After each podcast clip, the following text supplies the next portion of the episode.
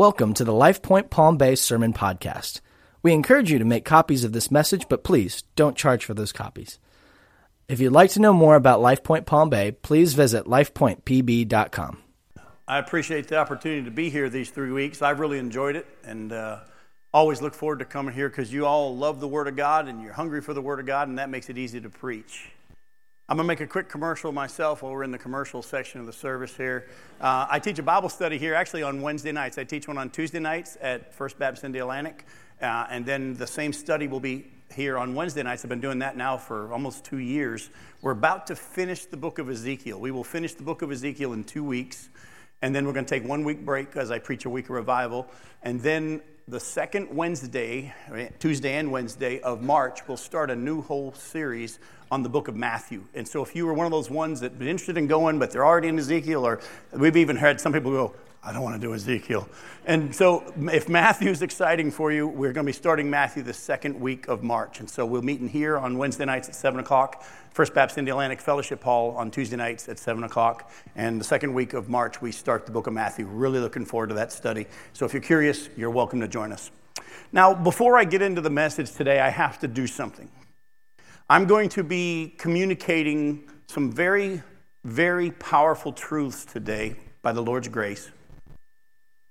But I'm afraid that as I do, many of you will sit there and think, you know, Jim, I'm sure that's true for you because you're different than me.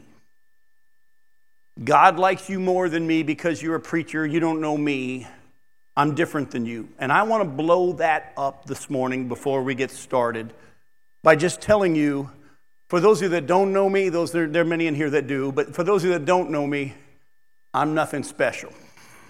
And to prove it, I'm going to share about something that happened this week. I was helping my wife paint the house. Well, actually, I was painting the house because my wife told me to. And it just makes it feel better to me when I say I'm helping her do it. But my wife and I were actually painting the house this week and uh, the exterior. We did the scraping, the priming, and all this stuff. And we're on the final coat. And I'm up on a ladder and I'm painting up high in the backyard. She's on the other side of the house painting along the bottom. And my phone rings. So now I'm trying to decide what do I do? Because I'm up on a ladder. I've got paint in a cup in my left hand and I've got the paintbrush in my right. So I decide, okay, I'm just going to hold the paintbrush over here with my cup in the paint, and I get my phone, and it's my son. He's calling from UCF. So I decide I'm going to answer this, and I pick it up. I'm up on a ladder, and my son says, Hey, Dad, how's the painting going? Said, To be honest with you, you're interrupting right now, but what's up? He said, Well, I need to talk to you about something. And so he begins to talk to me about this thing. So now I'm realizing this isn't going to be a quick phone call. I might as well need to get off the top of the ladder here. And so I start to climb down the ladder with nothing to hold on to anymore because my hands are full and I fall.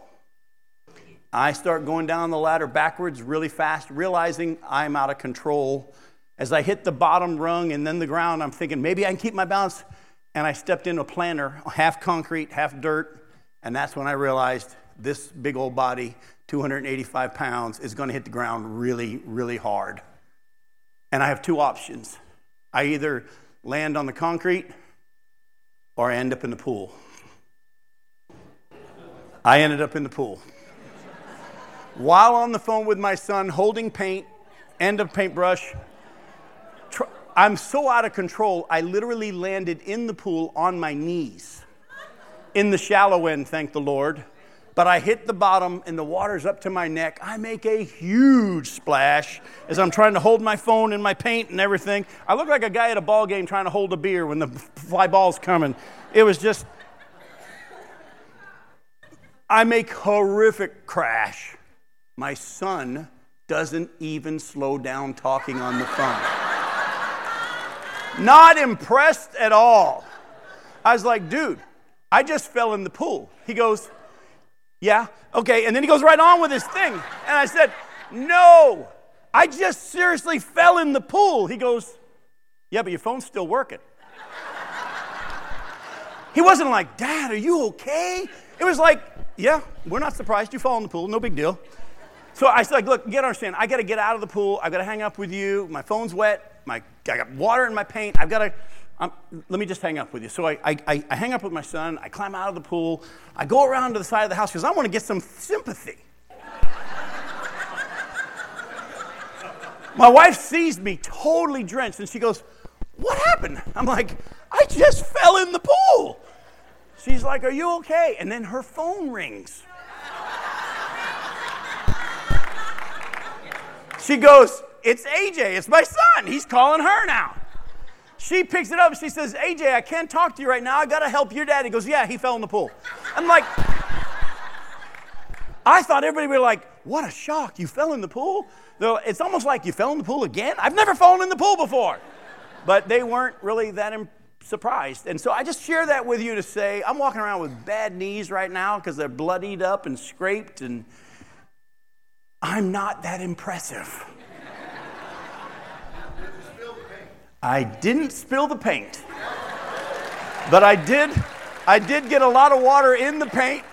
Did not spill I had to pour all the water off the top and tried to save as much as I could and I didn't spill the paint. My phone, we had to take it apart and get it dried out, but it still worked fine. But I mean, it was a wipeout and a half. But folks, let me just tell you, I can't wait to share with you what God wants me to share with you this morning. Don't let Satan have you think that won't work for me. Don't let Satan have you believe the lie that what we're going to look at today won't apply to you because it will. Go to 2 Corinthians chapter 5, the passage we've been really breaking down for this uh, series. And if you don't mind, whoever's in charge of lights, turning the house lights up a little bit for me. Again, like I said, this old man's blind. Thank you. 2 Corinthians chapter 5, we're going to look at verses 14 through 17 today. For the love of Christ controls us because we have concluded this that one has died for all, therefore all have died. And he died for all, that those who live might no longer live for themselves, but for him who for their sake died and was raised. From now on, therefore, we regard no one according to the flesh. Even though we once regarded Christ according to the flesh, we regard him thus no longer. Therefore, if anyone is in Christ, he is a new creation. The old has passed away. Behold, the new has come. Let's pray together. Father, as you know what you want to accomplish this morning, and I have a rough idea. I know even fully, I don't have all in mind what you want to do today, but you just want to use me in some rudimentary way that just shows off your glory. That you would just take someone like me who's learning these things that we're going to look at today and putting them into practice in such a way that I'm starting to experience them. And I want to share this with my brothers and my sisters so that they may experience it as well. But Lord, I also sense my frustration because I know how hard it is for us to accept these truths that we're going to look at today and actually take them to heart. And I wish I could grab everyone and shake them and say, please, but Lord, you're the only one that can open our eyes. You're the only one that can give us that understanding. And so, Lord, take us deeper today in an understanding of what it means to be in Christ, this new creation that we just read about. And Lord, for that to happen, I just got to again yield to the power of your spirit and the truth of your word. Thank you for what you're going to do in this time. In your name we pray. Amen. You see in our passage that those of us who have been born again are no longer to live for ourselves, but we're to live for the one who died for us and live as new creations. We're going to get to that in just a little bit. Where we were last week, where we ended up last week, is that we needed to believe that the God who lives in the people around us who are born again has the power to make the changes in them without our help. We looked at Romans chapter 4, verse 14. Sorry, chapter 14, verse 4, where Paul says, Who are you to judge the servant of another?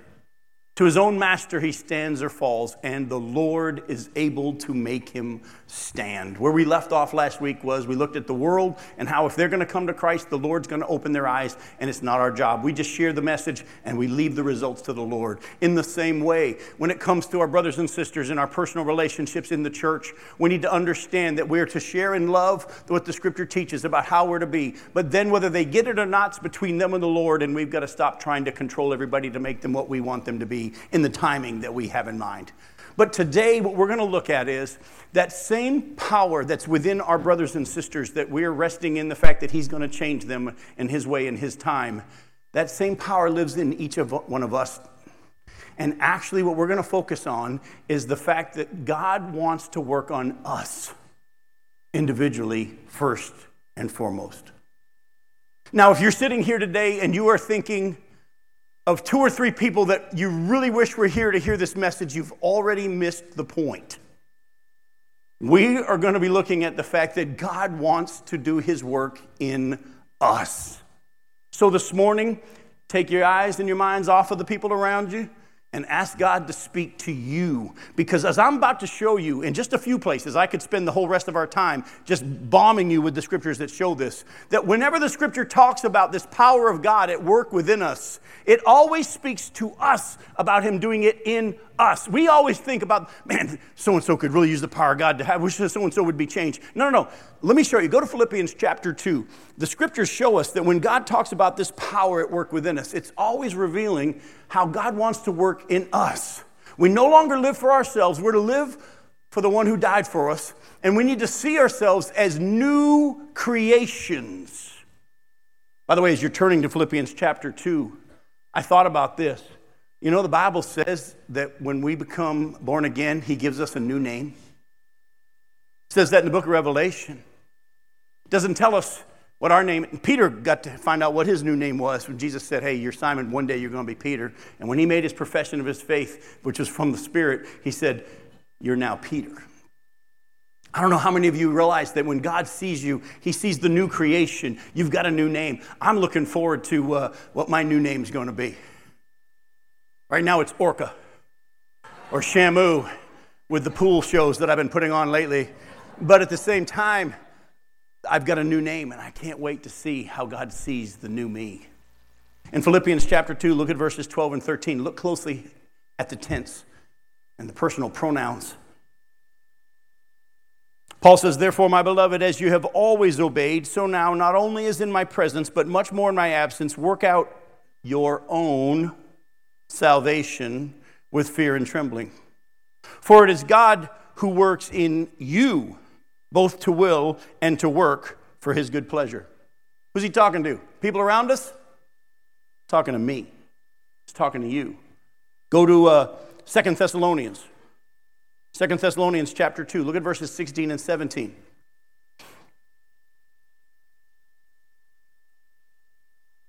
Second Thessalonians chapter 2 verse 16 Now may our Lord Jesus Christ himself and God our Father who loved us and gave us eternal comfort and good hope through grace comfort your hearts and establish them in every good work and word. By the way, look closely. Who's doing the work here? It's God. It's God. May he comfort your hearts and may he establish you in every good work and word. We just saw in Philippians chapter 12 that even, chapter 2, verse 12, that even though we're to work out our salvation with fear and trembling, we have to keep in mind it's God who works in us both to will, that's the desire, and to act according to his good purpose. We've been made a new creation, and God now lives within us. And he wants to do a work. We need to see this new creation. Well, go to Second Thessalonians chapter 3. You're right there in chapter 2. Just jump down to chapter 3. Look at verse 5. May the Lord direct your heart, your hearts to the love of God and to the steadfastness of Christ. Again, who's doing the work? Who's he talking to? Us. Again, the scripture shows that it's God who wants to do this work. Folks, He doesn't want to just save us, put us on a shelf and say, hey, look, I saved that person. He has a purpose in mind. If we looked in Sunday school this morning that I was teaching over there in this class, is the last three weeks, we've been looking at Ephesians chapter 2, verses 1 through 10, and we finished this week with chapter 2, verses 8, 9, and 10. For by grace you have been saved through faith. This is not of yourselves, it's a gift of God, not of works, so no one can boast. For we are God's workmanship, created in Christ Jesus to do good works, which God prepared in advance for us to do. He's not only saved us by His grace, we've looked this morning at how He had a purpose for saving us, and that purpose was for His glory, that we would live holy lives and be used as, as, as, as a demonstration of His power to the world around us, but also He has a purpose He wants to accomplish in each of our lives. Folks, let me just tell you one of the biggest derailments for the Christian being able to do what God's called them to do is we spend too much of our time looking at all the people around us. As I travel around the country and speak to Christians and speak to churches, I hear so much about everybody talking about how bad the world's getting. Who's going to take care of how bad the world's going to be? That's God. He's talking to us, though, about how we're supposed to be. Did you ever try to correct one of your kids? And if you got more than one kid, what did they inevitably do to deflect the fact that you were dealing with them? They'd point out their brother or their sister. We do the same thing. When God wants to work in our lives and wants to do a work in us, we have a tendency to look around at the people around us. Peter did the same thing when Jesus said to him, Hey, remember that guy told, told me he was going to die for me? You will one day. And here's how you're going to die. In John 21, he's meeting with Peter and the, some of the disciples there on the seashore. Tells Peter how he's going to die. And Peter, just like all of us, said, That doesn't sound like a whole lot of fun, but here's John. Don't tell me how he's going to die. I'll feel a lot better if you tell me how John's going to die. And what did Jesus say? What if I want John to remain alive until I return? What's that to you?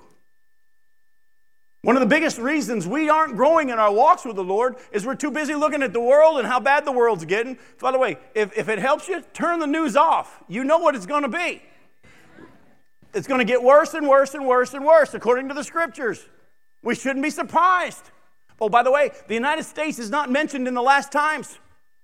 We shouldn't be surprised to see our country going the way it is. We should pray, we should grieve, we should turn to the Lord, but at the same time, we need to let the rest of it go the way it's going to go and keep our eyes on the Lord. The Bible says those of us who are in Christ are going to be looking for our blessed hope. We're going to be watching for the return of Jesus. But we're so busy looking at how bad things are in the world, we're not listening to the Lord speak to us about our lives. And then in the church, we spend so much time talking about, well, I might get better, but as soon as people stop doing all this other stuff, take your eyes off of everyone else and put them on yourself and the power of God that lives within you, that wants to will, give you the desire, and act according to his good purpose that wants to establish you in every good work and word, that wants to direct your hearts to the love of God. That's kind of cool. Go to Romans chapter 12. Many of you can quote this. But have we meditated on it? Romans chapter 12, look at verses 1 and 2. Paul says, I appeal to you, therefore, brothers, by the mercies of God, to present, what's that next word? Yourself, your bodies, as, living, as a living sacrifice, holy and acceptable to God, which is your spiritual worship. Do not be conformed to this world, but be transformed by the renewal of your mind, that by testing you may discern what is the will of God, what is good and acceptable and perfect. Oh, by the way, there's a key here that's going to transition us to where we need to go next. This is a daily. In the Greek, I wrote down in my Bible, I wrote daily. The renewing of our minds is a daily thing. How are we going to ever start to experience this power of God to reveal this new creation so that we won't live for ourselves but we'll live for the Lord? Because I know hopefully all of us want to. The Bible actually says that if you are in Christ, that even though your flesh may not want to, your spirit wants to do the will of God. If you're born again, you want to do the will of God. You don't want to do the will of God, you're not saved. Plain and simple. But if you are saved, you want to do the will of God. By the way, how well do y'all do? Just like Paul says, the things I want to do, I don't. Things I don't want to do, I do. He understood the struggle that we have in the flesh. Yet at the same time, Paul didn't finish by saying, I guess that's the way it's going to be the rest of my life. No, no, no. As you're about to see, Paul prayed for Christians that they would understand this power that's at work. He understood the struggle, but he also experienced the victory over the struggle. And I'm looking at you not because I'm impressive, I fall off ladders. But I can look you in the eye and tell you that after so many years of walking with Christ since 1973, I have experienced and am experiencing this power to change Jim Johnson. It takes a while, it's a process, but I can look you in the eye and ta- honestly, without uh, being afraid of God striking me dead, tell you that I'm not even close to what I was when I first got saved. And I'm further along in my walk with the Lord, and Jesus has been allowed to have more control of my life over the years. And the struggles that I've had with sin over the years, God has taught me how to have victory. It is possible for you to experience this new creation, but most of us don't understand that, but that's okay. Paul knew that. Go to Ephesians chapter 1. Paul's just told them about the fact that they were sealed by the Spirit, which is a deposit guaranteeing their inheritance in verses 13 and 14. But then he says to them in verses 15 and following,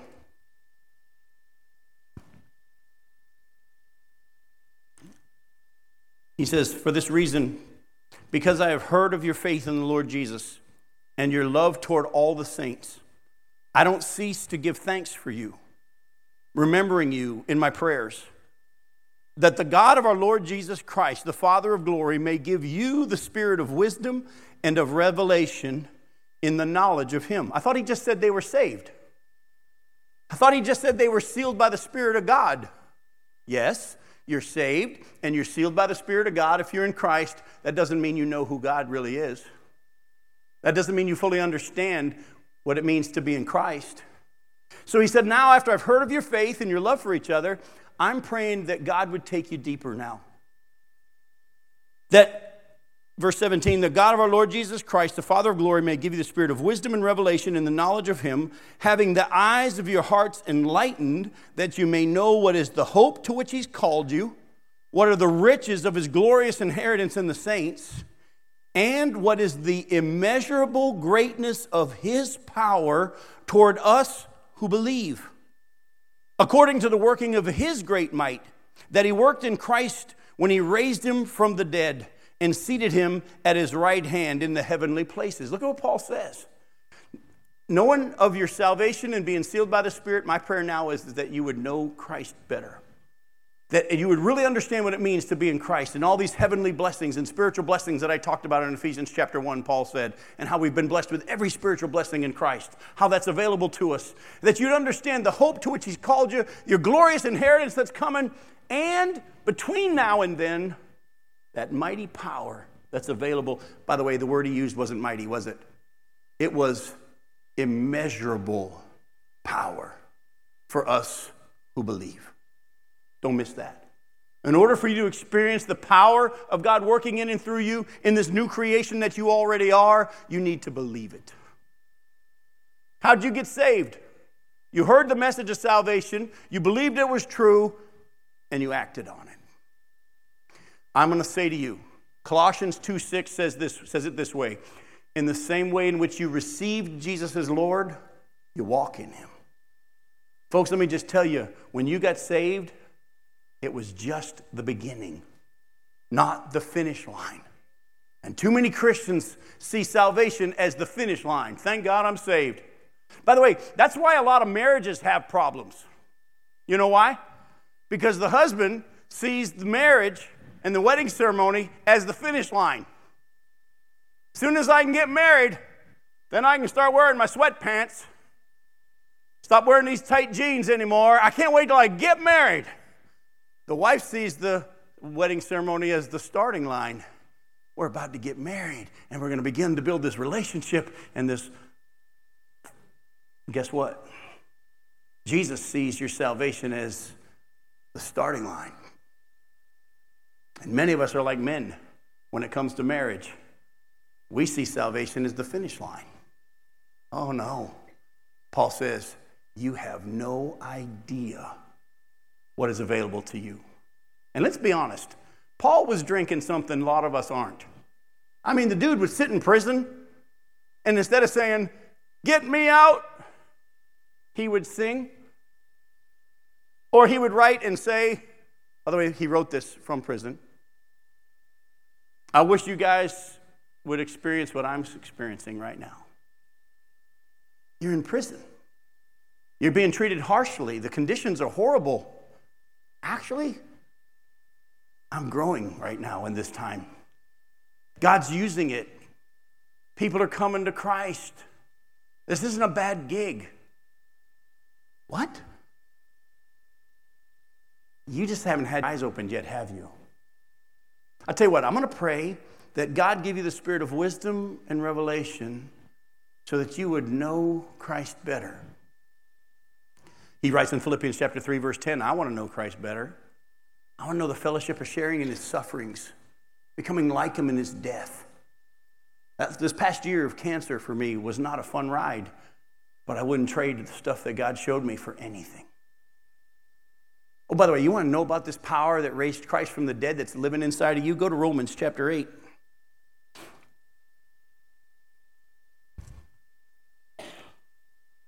Look at Romans chapter 8, verse 9 and following. Paul says, You, however, are not in the flesh, but in the spirit, in the spirit, if in fact the Spirit of God dwells in you. And anyone who doesn't have the Spirit of Christ doesn't belong to him. But if Christ is in you, although the body is dead because of sin, the Spirit is life because of righteousness. And if the spirit of him who raised Jesus from the dead dwells in you, he who raised Christ Jesus from the dead will also give life to your mortal bodies through his spirit which dwells in you. So then, brothers, we are debtors not to the flesh to live according to the flesh. For if you live according to the flesh, you'll die. But if you, by the Spirit, you put to death the deeds of the body, you will live. For all who are led by the Spirit of God are the sons of God. For you didn't receive the spirit of slavery to fall back into fear, but you've received the spirit of adoption as sons by whom we cry, Abba, Father. The Spirit his, Himself bears witness with our spirit that we're children of God, and children, if children, then heirs, and heirs of God, fellow heirs of Christ, provided we suffer with Him in order that we may also be glorified with Him. For I consider that the sufferings of this present time are not worth worth comparing with the glory to be revealed. You, by the way, does that sound like the exact same thing he prayed in Ephesians 1? Pray that you would understand the hope to which he called you, your glorious inheritance, and the power that's available for you who believe. That's what he just talked about. He just said, oh, by the way, that same power that rose Jesus from the dead lives in you, and it will give power to your mortal bodies. Even though our bodies are dead because of sin, in the meantime, God can give you power over your flesh and give you victory.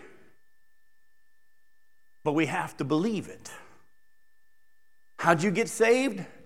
You heard the message that God would give you eternal life if you believed. How do you experience this new creation? You believe it and you receive it. Lord, you said that I'm a new person because you're in me. You said that there's power available to me, and so I'm going to believe it. Just like I believed it and trusted you as my Savior, I'm now going to believe it on a daily basis and renew my mind. And I'm going to let go of these strongholds that tell me that I'll never be any more than I am. And I want to experience this power that's now available for me. I'm not going to live for myself anymore. I want to live for you. Oh, by the way, your word said that you will give me the desire, you'll do it, you'll direct my heart, you'll establish me in every good work and word. Let's go. And let me tell you something. When you take him at his word, he fulfills his word. But there's another problem why we don't experience this. One is we don't believe it. We may not even known about it, but now you do. We haven't really received it. Is there a difference between knowing it here and knowing it here? Big difference. Some of you heard me say this before, but I'll say it again. In order to get your driver's license, you have to pass two tests. The first one is a written test. And if you pass the written test, will they give you a driver's license? No, you got to what? Go drive. You got to live it out in the same way. Many of us can pass the written test when it comes to who we are in Christ, but we're failing the driving test because we've never actually put it into practice. Go to Ephesians chapter 3. Paul prayed for that same group of folks, us, another prayer in verses 14 through 21. The last one was pretty cool. This one's even better. Ephesians chapter 3 verse 14 For this reason I bow my knees before the Father from whom every family in heaven and on earth is named that according to the riches of his glory he may grant you to be strengthened with power through his spirit in your inner being that's what we've been looking at so that Christ may dwell in your hearts through faith. He's already there but he's not been allowed to take up residence. That he may dwell in your hearts through faith that you being rooted and grounded in what? Oh, don't miss that. That you being rooted and grounded in love. We love to talk about how, for God so loved the world. Do you think He loves you less now that you're saved? Actually, in Romans chapter 5, Paul says that if he loved us when we were his enemy, how much more? Now, don't miss this. He doesn't love you more that you're a Christian than the lost person. He loves lost people just as much as he loves you. But now that you've been reconciled, you're able to experience the fullness of his love. He loves the world just as much as he loves you. By the way, get that in your head as we see the world going nuts, doing all this crazy stuff. He loves them just as much as he loves you. Don't think for a second he loves you more. But you've been able now, because of your reconcile, being reconciled to God, you're able to experience the fullness of His love. And we need to be rooted and grounded in His love. Listen to what He says that we, being rooted and grounded in love, may have strength to comprehend with all the saints what is the breadth and the length and the height and the depth and to know the love of Christ that surpasses knowledge, that you may be filled with all the fullness of God. Now, to him who is able to do far more abundantly than all that we ask or think, according to the power at work within us, to him be glory in the church and in Christ Jesus throughout all generations, forever and ever. Amen. Paul said, First, I want your eyes open to understand the truth, the hope to which he's called you, the glorious inheritance we have, and the power that's available to us to believe. Oh, by the way, that's the same power that rose Jesus from the dead. Pretty impressive, don't you think? That same power that lives within you now can give life to your mortal bodies. He can give you victory over the flesh. Jesus, who lived as God in human body, was tempted in every way, yet without sin. So he knows how to live in this body and have victory over sin, and he wants to do it again for you. Listen closely. Vance Havner says this. He says, There's only been one Christian life that's ever been lived, and Jesus lived it. But he wants to live it again through you and through me on a daily basis. What did Paul say? I have been crucified with Christ. I no longer live. Remember the one who lived? We live now for the one who died for us. And the life I live, I live by faith in the one who loved me. Go back and double check me later on. Galatians chapter 2, verse 20. He says, I live now by faith. I consider myself dead. I live by faith in the one who died for me. Folks, I know you would tell someone who's lost, who's separated from Christ, you want to be saved? God will give it to you. It's an amazing power that He has to erase your sin, put His Spirit within you, mark you as His, give you His righteousness. And if you today would just believe it and receive it, you can be saved. I say to you, Christians, you have available to you today that same power to turn you into what He wants you to be. So the world can see this new creation and the people around you will be affected by it because God has promised that those He saves, He will empower if they would believe it and receive it. The question is are you going to sit there and say, well, Jim, maybe for you? No, it's for all of us who are in Christ. It's time we believe the book. Well, how do we do it then, Jim? Well, go to Ephesians chapter 5. Paul actually tells us in chapter 5, look at verse 15. He says, Look carefully then how you walk, not as unwise, but as wise, making the best use of the time because the days are evil. Therefore, do not be foolish, but understand what the will of the Lord is. Do not get drunk with wine, for that's debauchery, but be filled with the Spirit addressing one another in psalms and hymns and spiritual songs, singing and making melody to the Lord with your heart, giving thanks always and for everything to God the Father in the name of our Lord Jesus Christ, submitting to one another out of reverence for Christ. Now, there's something here in the English that doesn't really help us. I'm going to show you what the Greek says so that it'll really help us get it. He says, Look, we need to understand what the Lord's will is. And what's His will? That we be filled with the Spirit. There's a lot of misconception about being filled with the Spirit. Unfortunately, some of you are taught that if you go to a certain service and a certain pastor will pray for you, all of a sudden you just be filled. Listen closely. I've been at churches where we sing this song, Holy Spirit, rain down. Listen, the Bible says that the Holy Spirit will only rain down on upon the lost because He's not in them. If you're born again, you don't need the Holy Spirit to rain down on you. You've already been filled with the Spirit. You've already received the fullness of the Spirit. You just have to experience it now on a daily basis.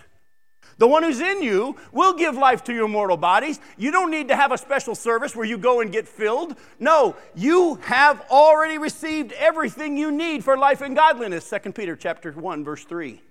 His divine power has given us everything we need for life and godliness through our knowledge of Him. You've already received all the precious promises so that you can escape the flesh and experience the divine nature. What we need to do is be filled. Listen closely to what it says. It says in our English, be filled, but that's not what it says in the Greek. Actually, in the Greek, first and foremost, it's a command. It says, be filled. In other words, not an option. If God saved you, He saved you for a purpose, and He wants to, well, Romans 8 29 says He's predestined to conform us into the image of His Son. That means He's wanting to reveal this new creation to the world. So, this isn't an option. Hey, if you feel like it, you might want to think about being filled. It's not what I'm saying. No, he says, be filled. It's a command. Secondly, it's in the plural. It's not just for some, it's for everyone who's a believer. I was preaching one time and I told him, I said, in the South, that would mean he would change it to, y'all be filled. Man came up to me afterwards and he said, actually, in the South, y'all's not plural. All y'all's plural. So, for any of you deep South people, it says in the Greek, all y'all be filled. If you're in Christ, God's commanded you to be filled. Oh, by the way, it's not only a command, it's not only in the plural, it's also in the passive tense. Now, that means it's not something you do, it's something that's done to you. You receive it. So, all y'all be being filled. Oh, and it's also one more thing it's continuous, it happens all the time. Did you hear how Paul said, daily we have to lay our bodies on the altar? Dailies we need to renew our mind. Daily, we need to learn how to live in the spirit and not in the flesh. Daily, we have to believe and receive the power that's available to us. You only need to get saved once, but you have to be filled daily. Is it because you leak? No. Bad illustration. You don't lose the spirit. You quench him, you grieve him, but he'll never leave you. Do we sin still? Yeah. Anybody says they don't sin, the truth's not in them but we don't leak. All of God you ever need's already in you. You need to know how to, oh, here's the word Paul used drink. It's no accident that he says, you want to know what the will, Lord of the, will of the Lord is? Don't get drunk with wine or under the control of alcohol, but drink of the Spirit. Be drinking of the Spirit. I know people are going to use this and Word's going to spread, but I'm going to say it anyway.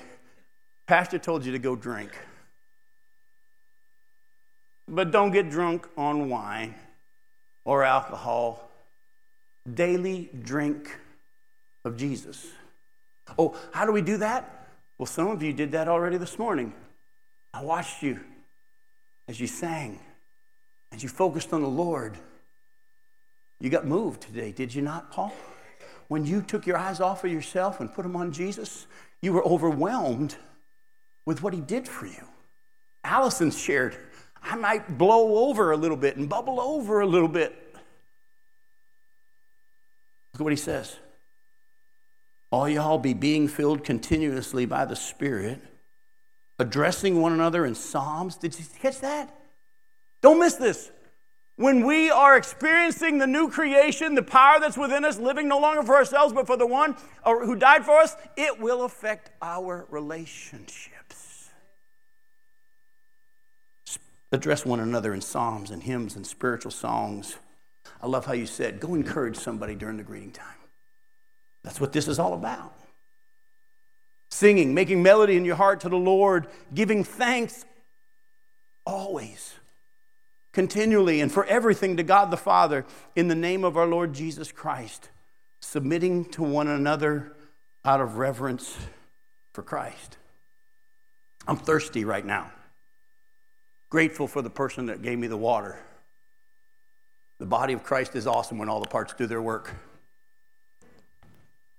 By the way, do you know how I realized I was thirsty? My mouth didn't feel right. Started to get a little dry. I could even smell my breath. That's how bad it was getting. How are you going to know when you're losing the filling? It's not going to feel right. It's going to be a little dry. You're not going to be grateful. You're going to find yourself cantankerous. You're going to find yourself looking at people around you instead of yourself. And you won't have the joy and the peace that the Bible promises you can have even in the midst of this crazy, crazy world. Last week I ended by telling you the story of my father in law, Jim Moninger, who taught at DeLaura Middle School there for 30 something years, and how he got saved at 48 years old when his wife stopped trying to fix him and handed him over to the Lord. Well, as I was praying over this, I called him up yesterday and I said, I'm kind of praying over my message for tomorrow. And I want to share a story about how your salvation affected the people around you. He goes, I could tell you a few, but here's one that you can share. I said, What's that? He said, Having been a school teacher for all those years, something happened when the Spirit of God took over. I went back into the classroom and I saw the kids in a totally different way. Now, he was teaching seventh, eighth, and ninth graders. Now, I gotta be honest with you, I consider junior high pre human, all right? but he said, I all of a sudden walked back into my classroom and saw them in a whole new light. I saw how scared they were how even though they had gone from being the big sixth graders in their middle i mean their grammar school now they showed up at this big school and they were the seventh graders and they were scared to death to eat lunch in the cafeteria he said so what i started to do was i started to eat my lunch with them in the cafeteria I know he said all the other teachers went into the teacher's lounge and got away from them for their hour. He said, I wanted to go spend more time with them. God changed my heart to those kids. And he said, When I first sat down in the cafeteria, all the kids were afraid. But over time, they started to realize he really does want to eat with us. And he said, My table was the fullest of them all, and I got to love on those kids. Husbands, your wife needs you to drink from the Spirit. Wives, your husband needs you to drink from the Spirit. You got kids, you got neighbors, you got coworkers. They need you to let the Jesus that's in you be seen. Not really with your mouth. We've done enough of talking about Christianity, passing the written test, but failing the driving test. When we really understand that it ain't about us anymore we won't care as much about what's going on in the world. We won't be bothered as much by the Christian brother and sister that's not living like we think they ought. We'll humble ourselves and say, God, just do a work in me. Do a work in me. Oh, and guess what? When that happens, everything else falls into place and not in a pool.